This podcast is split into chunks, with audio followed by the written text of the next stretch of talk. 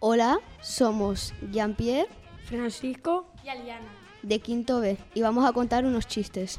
¿te pan comido en Venezuela? ¿Es fácil o difícil?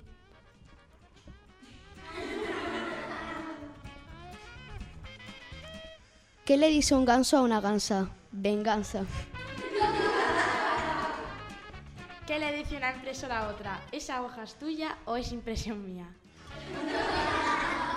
Papá, papá, en el colegio me dicen daltónico. ¿Y cómo te pusiste, hijo? Pues rojo como un limón.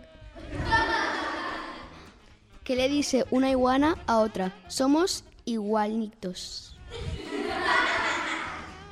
¿Cómo se queda un mago después de comer? Más gordito.